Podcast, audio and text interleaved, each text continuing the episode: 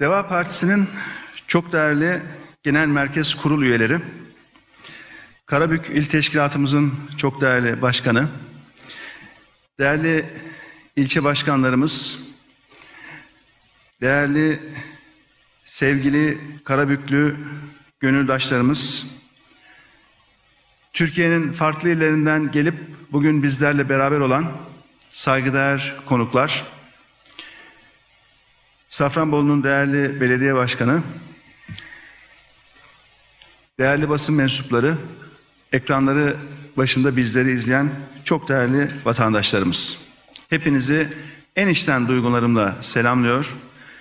Karabük Teşkilatımızın birinci olan il kongresine hoş geldiniz diyorum.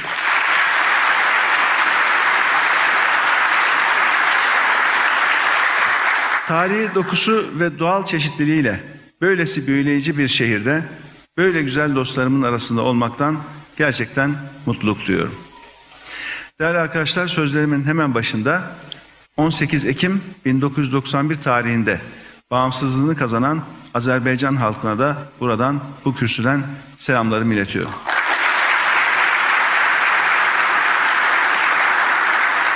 Can Azerbaycan'ın bağımsızlığının 29. yılını kutluyor.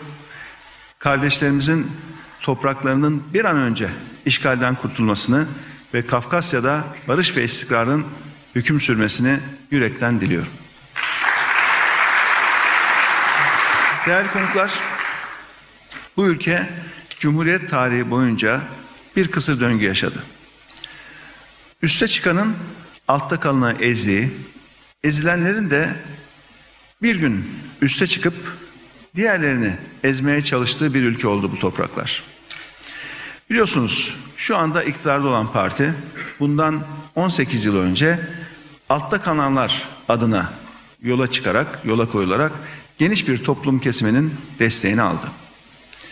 Peki geniş toplum kesiminin gerçekte istediği Türkiye bugünkü Türkiye miydi?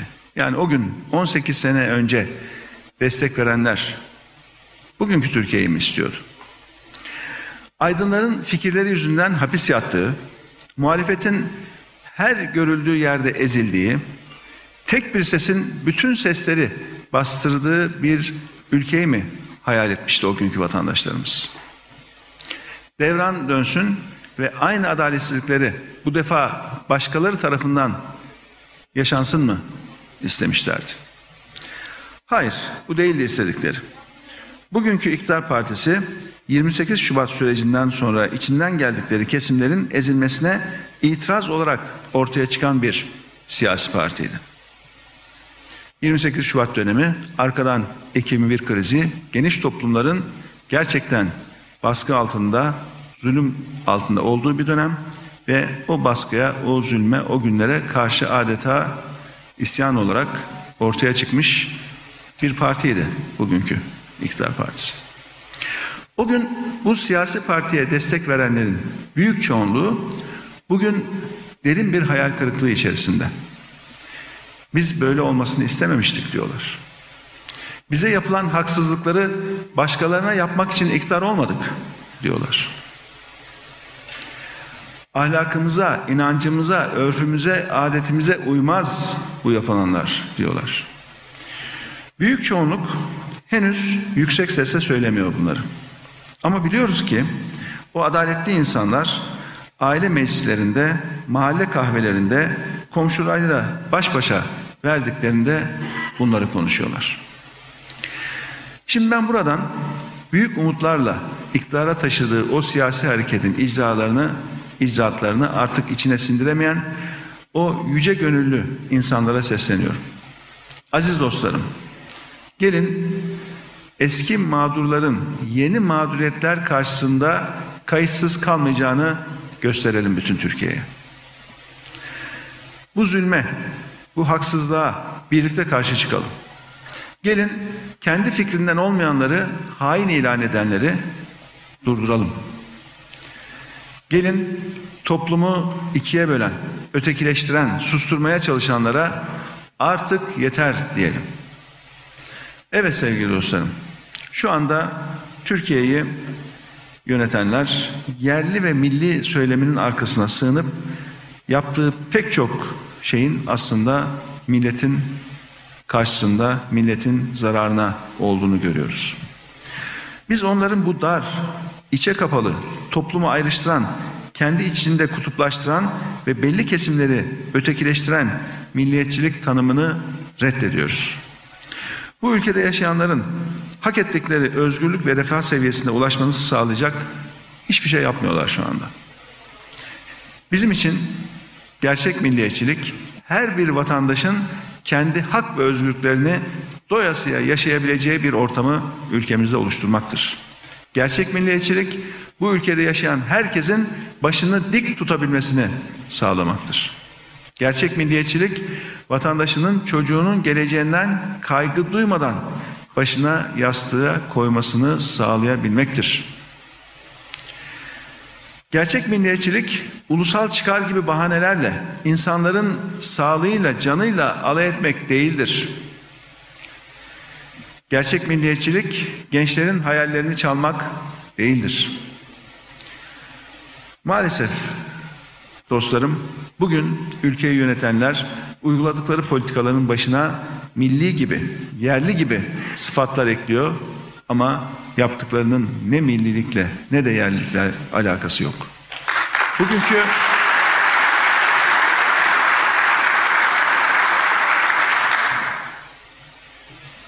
Bugünkü yönetim kendi seçmen tabanını daha da kendine bağımlı hale getirmek için diğer toplum kesimlerini tamamen öteleyerek devleti yönetiyor.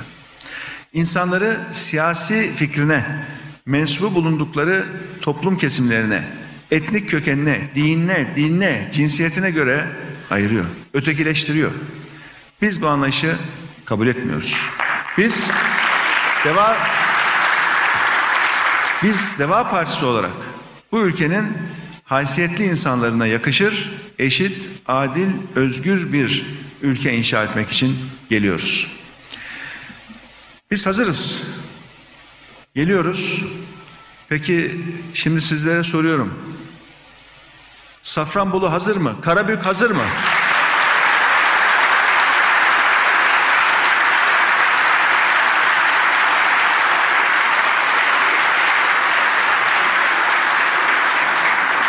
Karabük'te hazır. Değerli arkadaşlar,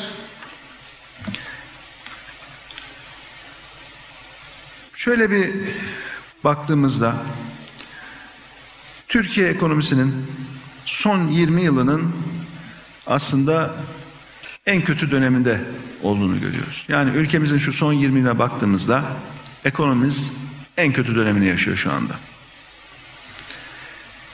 Gün be gün fakirleşiyoruz.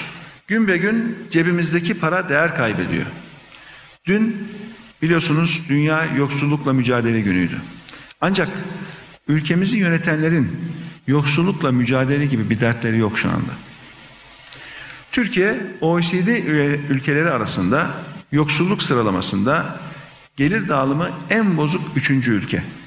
Yani gelir dağılımı en bozuk ülkeleri yukarıdan aşağı sıraladığınızda 1, 2, 3. sırada maalesef şu anda Türkiye var. Bugün TÜİK işsizlik oranlarını açıklıyor. Yüzde 12 diyor, 13 diyor.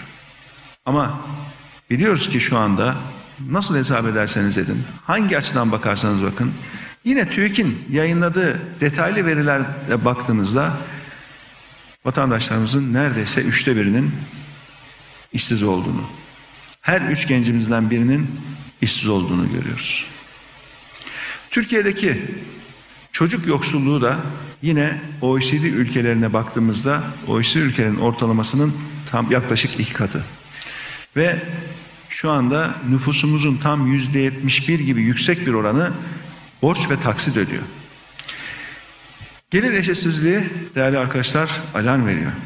Türkiye'de en zengin yüzde onla en yoksul yüzde onu mukayese ettiğimizde yine TÜİK verileri bunlar. Eğer inanıyorsak, eğer doğruysa öyleyse bile Tam 13 kat. Yani en zengin yüzde onla en yoksul yüzde onun gelirlerini, ortalama gelirlerini mukayese ediyoruz ve 13 katlık bir fark görüyoruz. Avrupa Birliği'nin göreli yoksulluk standartlarına göre baktığımızda da ülkemizde 17 milyon yoksul insanımız bulunuyor. Yani nüfusumuzun tam beşte biri. Göreli yoksulluk bütün Avrupa Birliği ülkelerinde ve o ülkenin kendi iç toplumsal yapısını, sosyal ve ekonomik yapısını gözeterek yapılan bir hesap ve orada da baktığımızda dediğim gibi 17 milyonluk bir vatandaşımızın e, şu anda göreli yoksul sınıfına girdiğini görüyoruz. Ülkemizde gelir uçurumu gittikçe büyüyor, büyümeye de devam ediyor. Kötü yönetim ve enflasyonun faturası tam da en yoksul kesime kesilmeye başladı maalesef.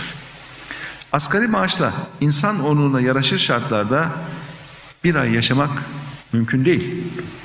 Net asgari ücret şu anda 2324 lira ki bu tutar 4 kişilik bir ailenin gıda giderlerini dikkate aldığımızda sadece gıda giderlerini dikkate aldığımızda açlık sınırının bile altında.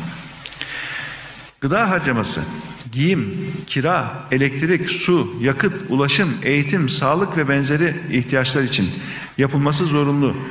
Diğer aylık harcamaların toplam tutarından oluşan yoksulluk sınırı ise biliyorsunuz yine özellikle sendikaların hesaplarına göre baktığımızda tam 7973 lira. Yani asgari ücretin 3 katından fazla. Dostlarım bu tutarlar ailelerin geçinemediğini gösteriyor. Zaten onun için toplumun neredeyse dörtte üçü borçlu ve borç ödemekle boğuşuyor, uğraşıyor. Çocukların bu gelirle iyi eğitim alamayacağını gösteriyor bu rakamlar bize. İyi beslenemeyeceklerini gösteriyor. Pandemi döneminde biliyorsunuz yoksul ailelere ne yaptılar? Biner liralık bir destek verdiler. Bu sosyal yardımlarla vatandaşımızın nasıl bir yoksulluk seviyesine reva görüldüğünü maalesef hep beraber izliyoruz, görüyoruz. Yönetemiyorlar ve halkımızın onuruyla oynuyorlar. Halkımızın onuruyla oynamayın diye sesleniyoruz bugünkü hükümete. Önce yoksulluğa mahkum edip sonra sanki bir lütuf gibi ekmek yardımı yapmaya başladılar. Yardım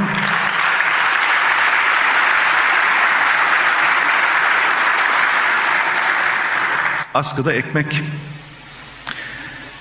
Şimdi bütün bu sıkıntılar, bütün bu problemler değerli arkadaşlar kötü yönetimin bir sonucu. Türkiye kötü yönetiliyor. Ve bu yönetim anlayışıyla daha iyisini görmemiz mümkün değil. Zaten biz bunu gördüğümüz için Türkiye'nin karanlık bir tünele girdiğini, çıkmaz bir sokağa girdiğini ve geri dönüşünün olmadığını gördüğümüz için Deva Partisi'ni sizlerle beraber, hep beraber kurduk. Bunun için yola çıktık. Olmayacak. Yönetemeyecekler. Sorunları çözemeyecekler. Sorunların çözümü için arkadaşlar öncelikle dürüst ve işinin ehli kadrolar lazım. Hem dürüst hem de işinin ehli kadrolar lazım. Bu iki vasfı kendinde barındıran kadrolar yetkili makamlarda olmadığı sürece Türkiye böylesine düzgün kadrolarla yönetilmediği sürece bu problemlerin çözülmesi de imkansız. İstişare kültürü diye bir şey de kalmadı. Hele hele yeni sistemle beraber bütün kararlar dar bir grup ve tek bir karar merciine bağlanmış durumda. 84 milyonluk bir ülke, bu büyük ülke o dar bir gruba tek karar tek bir karar mercine sığmaz, sığdırılamaz.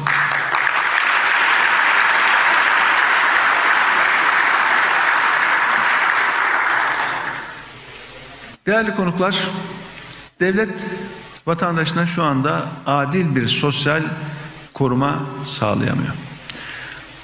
Vatandaş da devlete güvenmiyor.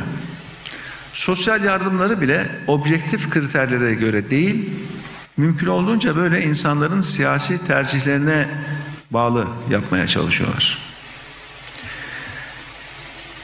Ne yapıyorlar? İhtiyacı olan ailelerin evlerine koller gidiyor. Yardım kolleri. Küçük koller üzerine kocaman logolar, amblemler, forslar. Ki o yardımı kim veriyor, kimden geliyor bilsinler diye. Halbuki bizim kültürümüzde sağ elin verdiğini sol el bilmez arkadaşlar. Üstelik üstelik bu bir lütuf değil. Vatandaşın verdiği vergiyle, vatandaşın ödediği fonlarla, şu yaktığımız elektriğin içinden aldıkları vergilerle, şu içtiğimiz suyun içindeki vergilerle o yardımlar yapılıyor. Sosyal yardımlar vatandaşlarımızın hakkıdır. Devletin, hükümetin verdiği bir lütuf değildir. Ve biz inşallah o sistemi kurmak, hak temelli sosyal destek ve sosyal yardım programını uygulamakla ilgili hazırlıklarımızı yapmış durumdayız.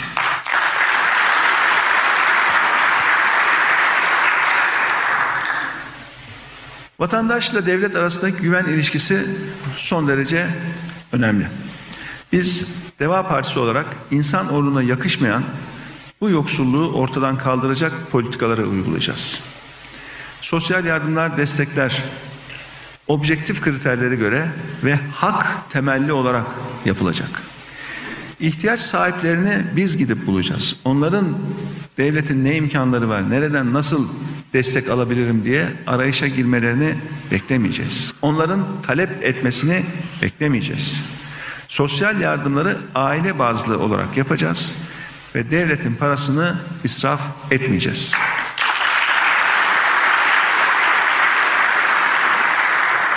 Halkımızın hak ettiği refah seviyesine ulaşması için var gücümüze çalışacağız. Biliyorsunuz asıl asıl devlet politikası, hükümet politikası sosyal yardıma, sosyal desteğe ihtiyaç duyan vatandaşlarımızın sayısını sıfırlamak olmalıdır. Doğru yönetmeyince ülkeyi, ülkede gelir dağılımı bozulunca, fakirlik artınca sosyal yardım ve sosyal desteğe ihtiyaç duyan vatandaşlarımızın sayısı da kuşkusuz artıyor. Önemli olan bu vatandaşlarımızı destek ihtiyacından, yardım ihtiyacından çıkarıp kendi alnının teriyle, bileğin gücüyle insanca bir gelire sahip olmasını, insanca bir işe ve insanca bir gelire sahip olmasını sağlamak. Asıl devlet politikası bu.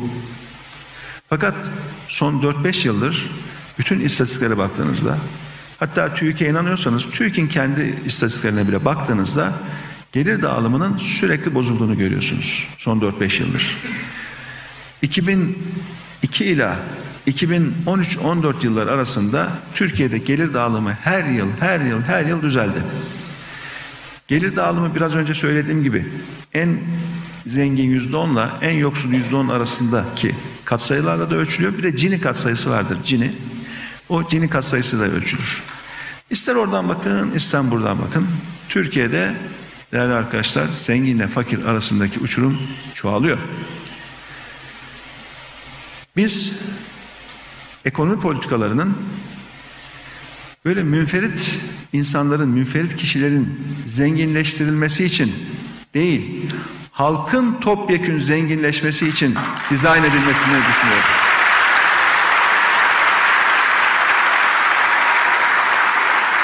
Öyle dar bir çevrenin değil, yakın çevrenin değil, toplumun topyekün zenginleşmesi esastır. Demokratik bir ülkede, çoğulcu demokrasinin, katılımcı demokrasinin olduğu bir ülkede eğer adalet de varsa zaten o ülke topyekün zenginleşir. Gelir dağılımı gittikçe düzelir. Kıymetli dostlarım, bu yönetim yeni bir mağdur kimlik yarattı. KHK'lılar. Yani kanun hükmünde kararnamelerle kamudaki işlerine son verilen vatandaşlarımız.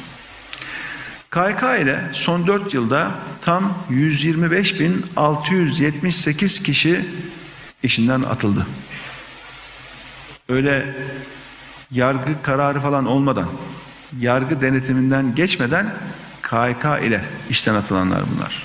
Yani yürütme organı, hükümet kendini hem yasama organı yerine koydu hem de yargı yerine koydu ve vatandaşlarımızı işten attı. Yasama yerine koydu çünkü kanun hükmünde kararname diyoruz. Ve kanun hükmünde kararname. Ne demek? Aslında bu bir kararname ama meclisten geçmiyor fakat kanun gibi güçlü bir e, düzenleme. Yani yürütme kendini Türkiye Büyük Millet Meclisi'nin yerine koydu ve bunu yaptı. Yargı yerine koydu. Çünkü hukukun evrensel ilkelerine göre bu tür işlemlerin mutlaka tarafsız ve bağımsız bir yargı tarafından yapılması gerekiyor. Öyle idari bir kararla, bir hükümet kararıyla yapamazsınız bunu.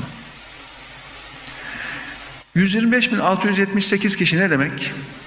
Bu kadar insanın yüz binlerce ailenin ekmeğiyle oynamak demek. Aklınız alabiliyor mu? KK ile işlerine son verildiği sigorta kayıtlarında görüldüğü için bu vatandaşlarımızın özel sektörde de iş bulmaları son derece zor. Hemen hemen imkansız. Ha, bazıları da kayıtsız çalışıyor. Özel sektör diyor ki ya tamam ben senin durumunu biliyorum sana güveniyorum da gel çalış ama bari bordroma kaybet, kaydetmeyeyim çünkü bordroma kaybettiğim anda benim başıma bir iş gelebilir. Özel sektörde de böyle bir korku var. Ve özel sektör de işleri, iş, işe, onları işe almaktan korktu. KYK'lılar haklarında yargı kararı olmadan vatan haini olarak etiketlenip toplumdan dışlandı. Her türlü ayrımcılığa uğradılar. Bir devlet vatandaşına bunu yapmaz. Vatandaşını işsizliğe, açlığa, yokluğa mahkum etmez. Bağımsız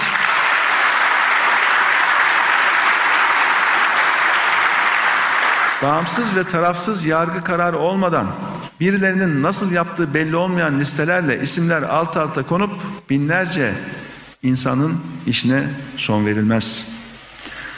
Bu olmaz. Adına olağanüstü dönem deseniz de olmaz. Devleti yönetenler hukuka bağlı kalmak zorundadır.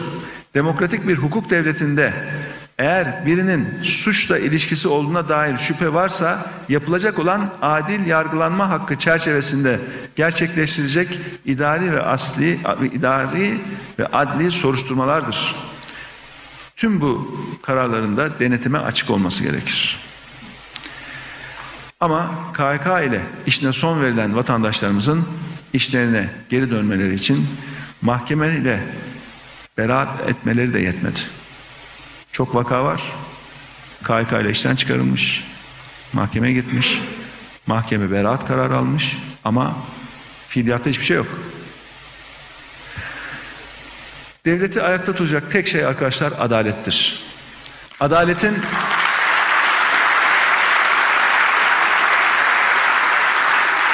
Adaletin sana göresi, bana göresi, bizcesi, sizcesi olmaz. Her koşulda ve herkes için adalet olmak zorundadır.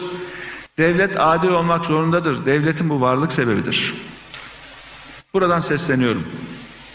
Bağımsız ve tarafsız yargı makamlarınca haklarında kesinleşmiş, karar verilmeyen herkes masumdur. Bu kişilerin sorunları acilen çözülmelidir. Bu kadar geniş bir mağdur kitlesini görmezden gelmek çok daha ciddi siyasi, sosyal ve ekonomik problemlere yol açar. Bu nedenle hukukun temel ilkeleri uygulanarak vatandaşlarımızın mağduriyetleri acilen giderilmelidir. Bu insanlar tekrar topluma kazandırılmalıdır. Özlük hakları iade edilmelidir. İtibarları iade edilmelidir. Yapılan hukuksuz, iş, hukuksuz işlemler nedeniyle maruz kaldıkları tüm zararlar da telafi edilmelidir.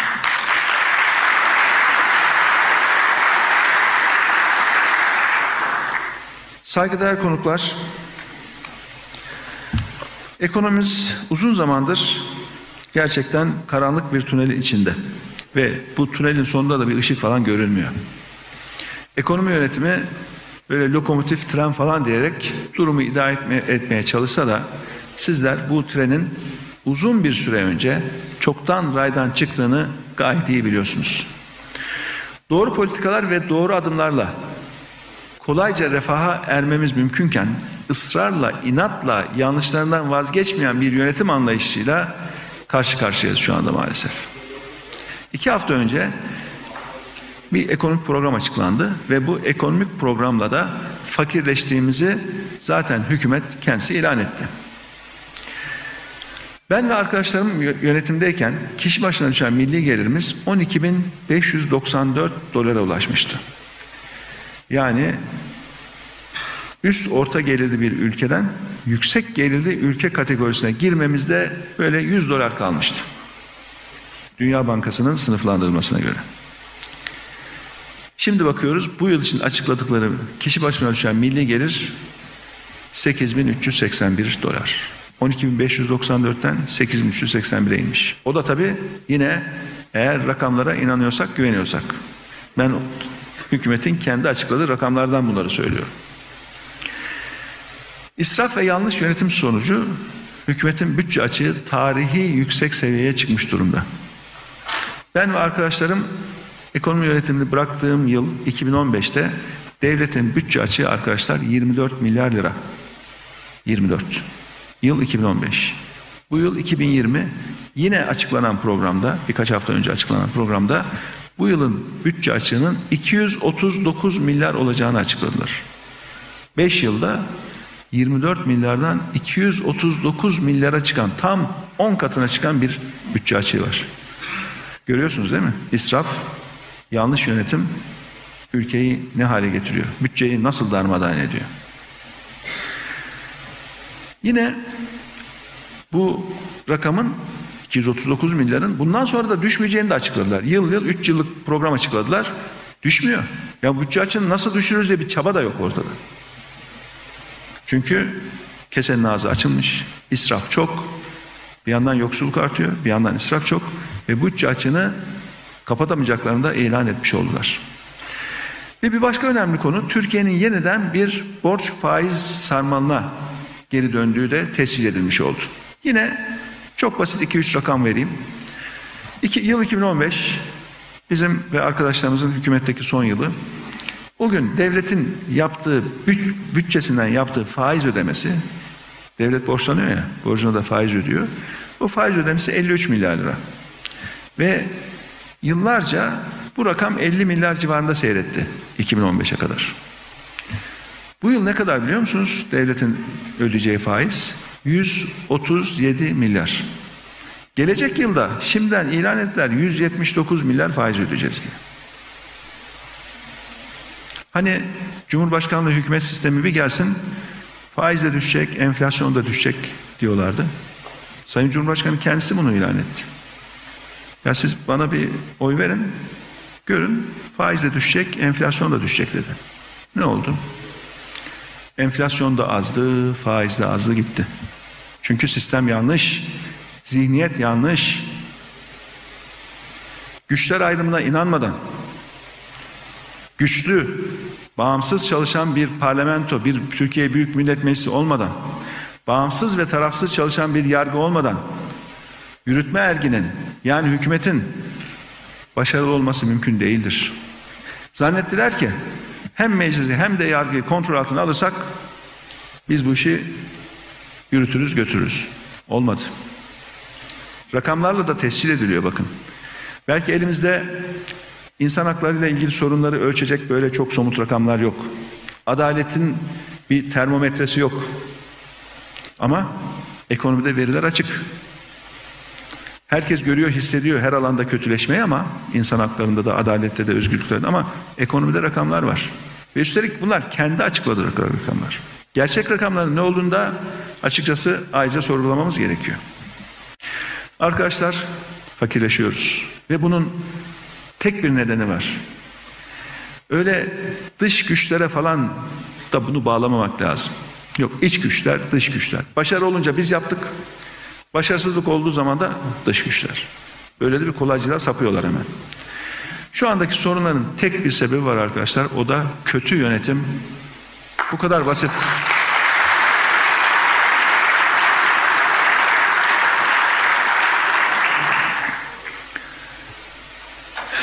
Değerli arkadaşlar, geçtiğimiz günlerde biliyorsunuz Merkez Bankası yüzde iki faiz artırdı.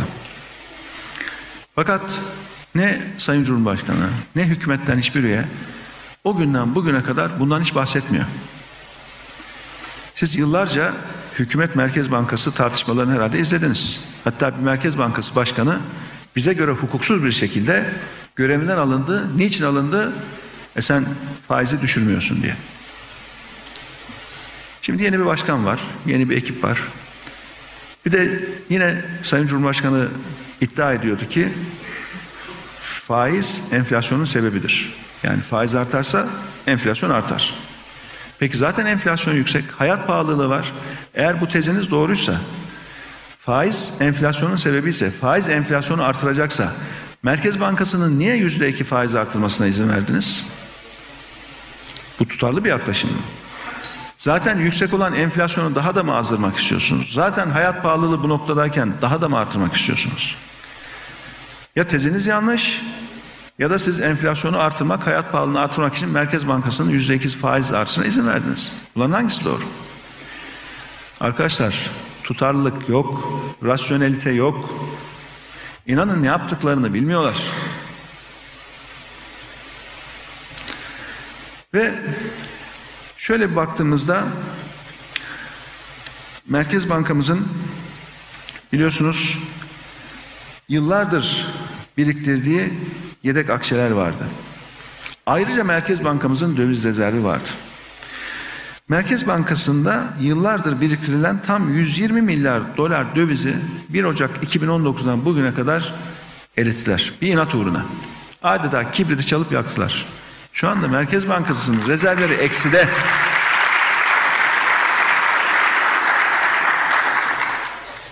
Ve bu ülkenin sorunlarının çözümü ancak ve ancak bu milletin çalışanların ve yatırımcıların geleceğe güvenle bakmasıyla mümkün. Yani milletimiz, çalışanlar, yatırımcılar herkes geleceğe güvenle bakacak ki biz bu ülkenin sorunlarını çözmeye başlayabilelim. Geleceğe güvenle bakmazlarsa, güven ortamı yoksa bu ülkede yatırım olmaz. Yatırım olmayınca istihdam oluşmaz. Zaten bu kadar işsizlik varken, bu kadar yoğun bir şekilde işsizliği tüm toplumumuz, herkes kendi ailesinde, yakın çevresinde, apartmanında, mahallesinde bunu yaşıyor. Peki bu işsizlerimiz, işsiz kadınlarımız, işsiz gençlerimiz nasıl iş bulacaklar? Yeni iş sahaları açılacak. Yeni iş sahaları nasıl açılacak? Yeni yatırım olacak. Peki iş dünyası, yatırımcılar geleceğe güvenmiyorsa, bu hükümete güvenmiyorsa yatırım yapar mı? Onun için maalesef değerli arkadaşlar maalesef Türkiye'nin ekonomik sorunları gittikçe artacak. Bu ülkenin vatandaşları kötü yönetimin bedelini artık daha fazla ödeyemez. Kimse artık halkımızdan bunu beklemesin. Kendileri yaşam standartlarından vazgeçmezken halkımızın bu kötü yönetimin bedelini kimse ödetemez. Halkımıza bu kötü yönetimin bedelini kimse ödetemez. Bu bizim kaderimiz değil arkadaşlar. Biz kötü yönetimi Biz bu kötü yönetimi sona erdireceğiz. Ekonomiyi ehil olmayan ellerden kurtaracağız. Bu milletin kaynaklarının küçücük bir zümrenin çıkarı uğruna heba eden anlayışa son vereceğiz. Doğmamış çocuklarımıza kadar her birimizi borca sokan bu varlık fonunu da kapatacağız. Varlık fonu kurdular. Ben beş yıl direndim. Hükümetteyken izin vermedim. Çünkü o dönem Bakanlar Kurulu diye bir mekanizma vardı. Tek bir bakan imza etmese Yapamıyorlardı, yürüyemiyorlardı. Ben ayrılıktan hemen sonra kurdular. Ve varlık fonu dedikleri fonun devletin kendi açıkladığı bilançolarında bugün itibariyle baktığımızda tam 63 milyar lira borcu var arkadaşlar. 63 milyar lira borç. Düşünebiliyor musunuz? Adına varlık fonu de hiçbir denetim mekanizmasına tabi değildir diye yazdılar kanunla. Biz aklımıza geleni istediğimiz gibi yaparız diye bir kanun çerçevesi çizdiler. İhale yasasının dışında, her türlü şeffaflığın dışında, denetimin dışında ve kurulduktan hemen sonra hani varlık fonu ya Türkiye'yi kurtaracaktı ya Daha bugün dünyaya gelen, daha yeni bebek bugün dünyaya gelen bir günlük, iki günlük bebeklerin şimdi o varlık fonu sebebiyle borcu var arkadaşlar. Böyle bir şey kabul edilebilir mi? Şeffaflık Bakın açık söylüyorum şeffaflık ve hesap verebilirlik ilkesine uymayan, şeffaflık ve hesap verebilirlik ilkelerini özümsememiş hiçbir iktidara güven olmaz. Bu sizin kendi malınız mülkünüz değil. 84 milyonun hakkı olan bir sistemi yönetiyorsunuz. Kimden neyi saklıyorsunuz? Niye hesap vermekten kaçıyorsunuz? Niye denetimden kaçıyorsunuz? Böyle bir şey olabilir mi? Kanun metnine her türlü denetimden aridir. Sayıştay da denetleyemez, meclis de denetleyemez. Böyle bir şeyler yazılır mı? Neyi saklıyorsunuz, neyi gizliyorsunuz? O bu ülkenin, bu salondaki herkesin orada hissesi var, hakkı var. Safranbolu'da yaşayan her bir vatandaşımızın hakkı var. Karabük'te yaşayan her bir vatandaşımızın hakkı var. 84 milyon vatandaşımızın hakkı var. Sizin kendi tapulu mülkünüz değil bu. Emanet. Bu halk size bunu emanet vermiş. Bu emaneti koruyun. Emanete zarar vermeyin. Yönetime, devlet yönetimine emanet gözüyle bakmayanlardan korkun arkadaşlar. Kim ki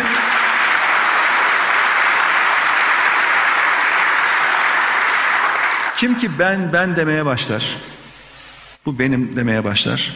İşte ondan sonra hatalar birbirini kovalar. Ve hiçbir kimseye de faydası olmaz. Ülkenin sorunları da sadece büyür. Kıymetli Karabüklü hemşerilerim, biliyorum sizler de bu kötü yönetimin sonuçlarından fazlasıyla payınızı aldınız. Yatırımlardan, desteklerden mahrum kaldınız. Yıllardır biraz önce değerli il başkanımız da gerçi pek çok soruna değindi ama yıllardır eski pazarda metal ve metal ürünleri ihtisas sanayi bölgesi kurulacağı söyleniyor biliyorsunuz. Büyük bir İslam alanda gerçekten yaratılabilir. Yani Karabük gibi, Kardemir gibi önemli bir tesis sahibi olan Karabük'ün daha çok işlemesi, daha çok katma değer üretmesi ve daha çok katma değerin Karabük'te kalıp ondan sonra bu bölge dışına ürünlerin sevk edilmesi çok önemli bir proje. Fakat bir türlü kurulamadı. Nedenini bilen varsa açıklasın. Size bir açıklama yapıldı mı bilmiyorum. Devlet böyle plansız, programsız, hesapsız yönetilince tüm projeler lafta kalıyor. Seçim dönemlerinde vaat olarak sıralanıp rafa kaldırılıyor. Karabük aynı zamanda değerli arkadaşlar hava kirliliğinin yüksek olduğu bir şehrimiz. Hele hele bu Covid-19 salgını bir de hava kirliliğiyle beraber birleşince Karabüklü vatandaşlarımızın büyük bir sağlık riskiyle karşı karşıya olduğunu görüyoruz. Karabük'te hava kirliliğinin öğrenmesi, önlenmesi için de acil tedbirler alınması gerekiyor. Acilen projeler uygulanması gerekiyor. Yine bu salgın dönemi bize gösterdi ki Karabük'teki hastanelerin yatak kapasitesi yetersiz. Karabüklü vatandaşlarımız tedavi için çevre şehirlere gitmek zorunda kalıyor. Hastanelerin vatandaşlarımıza tam bir hizmet sunabileceği kapasitelere mutlaka kavuşturmalı gerekiyor. Bunun şakası yok. Taşımalı hasta ile tedavi olmaz arkadaşlar. UNESCO tarafından Dünya Mirası listesine alınan şu anda sizlerle beraber olduğumuz Safranbolu ilçesi kendine has dokusu ve yığma evleriyle gören herkesi büyülüyor. İlimizin de en önemli turizm gelirlerinden birini Safranbolu sağlıyor. Fakat pandemi döneminde Safranbolu'da gerekli ilgiyi göremedi ve Safranbolu'daki esnafımız, yatırımcımız, özellikle küçük işletmeler zor günler geçiriyor. Buradaki esnafımıza, iş insanlarımıza mutlaka destek olunmalı. Aylardır iş yerleri kapalı kalmış turizm işletmelerinden bu süreçte turizm vergisi hala talep ediliyor. Sadece Safranbolu değil, Karabük'teki büyük küçük birçok esnafımız da bu süreçten olumsuz etkilendi. Diğer ülkelere baktığımızda bu ülkeler vatandaşlarına hibe verirken enerji üretimi gibi zorunlu e, giderlerde indirim uygularken bizim ülkemizde biliyorsunuz sadece kredi ağırlıklı bir destek mekanizması çalıştırıldı. Daha da ötesi biliyorsunuz krizin bu pandeminin ilk dönemlerine de vatandaşa IBAN numarası verildi ve vatandaştan yardım istendi. Pek çok ülke kendi vatandaşlarına karşılıksız destekler verirken kredi değil bakın karşılıksız destek verirken Türkiye'de tam tersi yapıldı. Niye? Çünkü bütçe açığı büyüdü. Devletin bünyesi zayıfladı, bütçesi zayıfladı. Bugün Avrupa'da pek çok ülke küçük işletmelere, işini kaybeden vatandaşlara karşılıksız destekler verdi. Böyle geçici krediler değil. Siz kredi veriyorsunuz ama bu kredinin bir geri ödemesi var. Ve bugüne kadar faizsiz bir kredi de verilmedi. Az ya da çok hep faiz oldu üstünde. Şimdi bu kredinin ödeme günü geliyor. Sayılı gün çabuk geçiyor. E, o güne, o aya zaten esnafımızın eski ödemeleri var, borçları var. E, özellikle önümüzdeki aylarda hem ertelenen krediler ve yeni ödemeler üst üste çakışınca gerçekten bu aylar belki de küçük işletmelerimiz için, esnafımız için en zor aylar olacak. Bununla ilgili acilen tedbir alınmak zorunda. Bakın bir işletme kolayına oluşmaz. Bir iş yeri kolayına kurulmaz.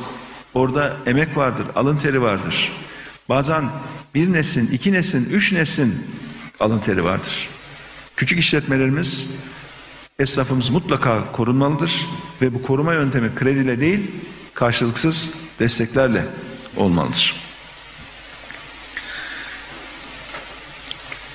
Değerli konuklar, değerli katılımcılar, Türkiye'nin ilk ağır sanayi fabrikası Kardemir 1937'de kurulan ve bugün binlerce Karabüklü'ye istihdam sağlayan bir fabrika.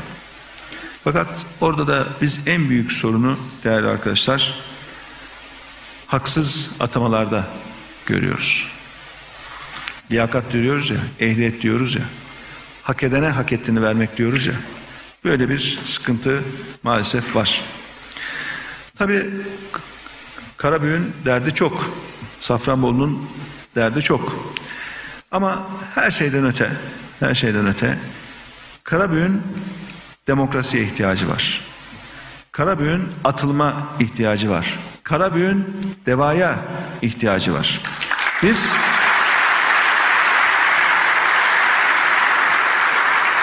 Biz Karabüğe deva olmaya hazırız.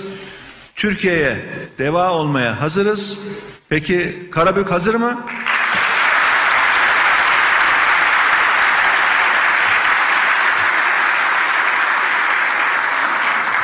İnşallah hep beraber daha da kuvvetli bir şekilde hazır olacağız. Değerli konuklar, ülkemiz genelinde kadınlarımız layık oldukları hayatı maalesef yaşayamıyorlar. Hak ettikleri meslekte çalışamıyorlar. Deva Partisi'nin bu ülkeyi kalkındırmak, kalkındırmak için öncelikli hedefi kadınlarımız olacak, gençlerimiz olacak. Kadınların ve gençlerin ekonomik hayata katılımlarını teşvik edeceğiz. Gençlere, kadınlara sadece hibe ve teşvik ederek değil, aynı zamanda yol göstererek, danışmanlık yaparak da kendi işlerinin yapmalarının önünü açacağız. Kadınların kadınların erkeklerle eşit fırsatlardan yararlanmasını sağlamak için azami çabayı ortaya koyacağız. Biz kadınları güçlü, üretim ve her alanda söz sahibi bir konuma getirmek için çalışacağız. Kadınlara yönelik ayrımcılığa sebep olan her türlü uygulamayla sonuna kadar mücadele edeceğiz. Siyasette kadın sayısını artırmak için çalışacağız. Daha evvel de söyledim. Siyaset sadece erkeklere bırakılmayacak kadar ciddi bir iştir.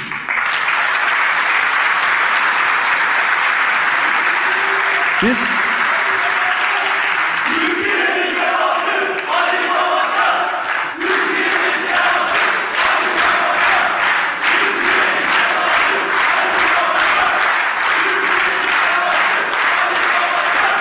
Türkiye'nin Türkiye'nin devası işte bu güçlü kadro, bu heyecanlı kadro ve bütün Türkiye'ye yayılan teşkilatlarımız.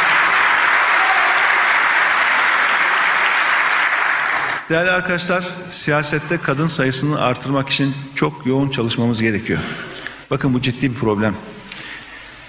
Az ya da çok ama Türkiye'nin her bir ilinde, ilçesinde görüyoruz ki kadınlar siyasete olması gerektiği kadar ilgi göstermiyor. Ama ne yapacağız? Daha proaktif olacağız. Kapı kapı gerekirse dolaşacağız. Davet edeceğiz. Gerçekten siyaset yapabileceğini düşündüğümüz vakti, durumu, eğitimi, kişiliği müsait olan kadınlarımızı siyasete davet edip daha aktif olmaları için, görev almaları için cesaretlendireceğiz. Bu kadın, erkek herkesin üzerinde büyük bir sorumluluk ben açıkça ifade etmek istiyorum. Bunu eğer yapmazsak siyaset hep böyle ağır aksak gider Türkiye'de. Hep tek kanatlı kuş gibi uçmaya çalışır ama ülkemize sorunları çözmek açısından bir fayda üretemez. Ve biz biliyorsunuz parti tüzüğümüze cinsiyet kotası koyduk, genç kotası koyduk, engelli kotası koyduk. Şu anda çok hızlı bir şekilde teşkilatlanıyoruz.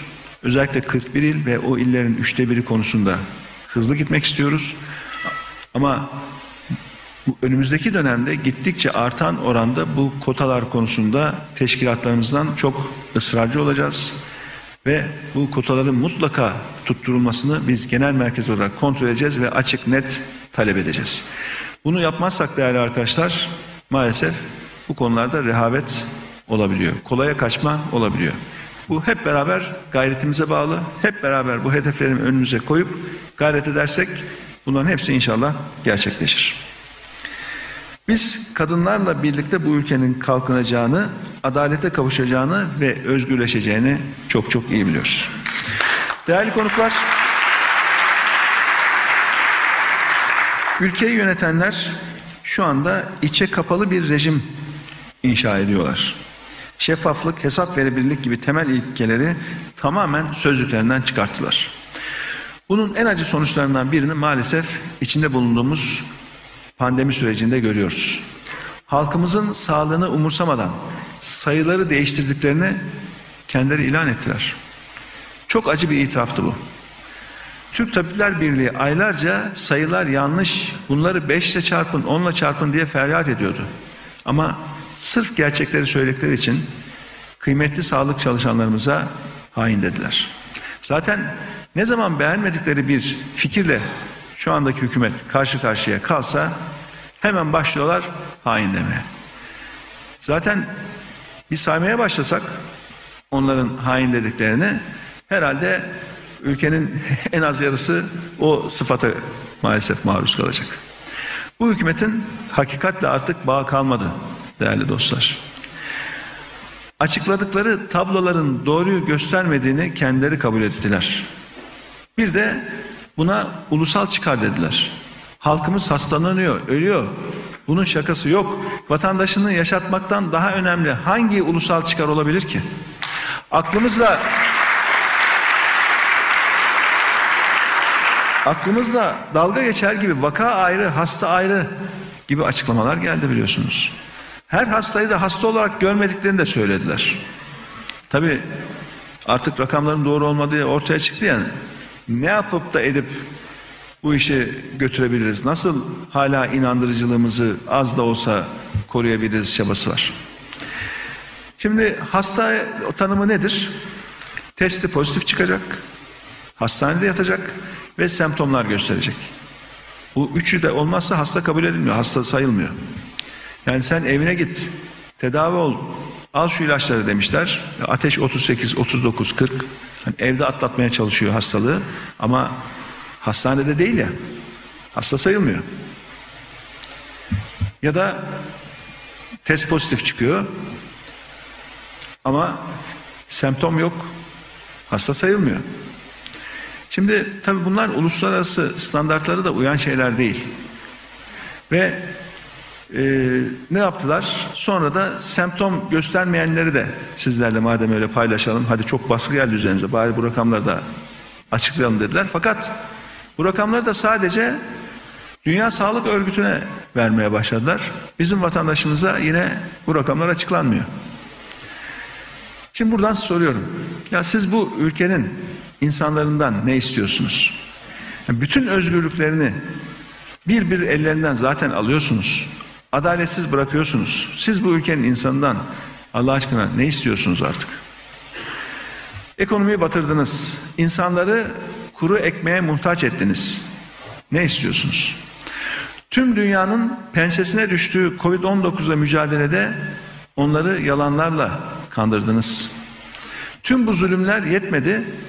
Bir de vatandaşımızın sağlığına adeta göz dikmiş durumdasınız. Böyle salgın falan yönetilmez arkadaşlar. Böyle ülke yönetilmez. Biz bakın kuruluşumuz biliyorsunuz 9 Mart. İlk vaka 10 Mart açıklanan ilk vaka. Tabii onda şimdi görüyoruz aslında ilk vaka Şubat'ta falan görülmüş de. Her ne hikmetse bizim partimizin kurulduğu gün ilk vaka açıklandı. Komplo teorileri var. Zannederek bir sonuca varamayız ama 9 Mart partimizin kuruluşu, 10 Mart ilk vakanın açıklanması ve e, biz hemen 17 Mart'ta bir açıklama yaptık. Çok detaylı bir tedbir açıklaması. Acilen dedik hükümete bakın bunları bunları bunları yapın. Arkasından Nisan ayında biraz daha kapsamlı açıklama yaptık. Ve dedik ki test için mutlaka yeterli sayıda kit olmalı. Mobil test uygulamaları mutlaka yapılmalı ve testi yapılanlarla ilgili özellikle pozitif çıktığı anda mutlaka tedbir alınmalı. Şimdi test yapılıyor sonra evine gönderiliyor. Pozitifse ne olacak? O gün dolmuşa bindi, otobüse bindi, metroya bindi, insanlarla temasta bulundu.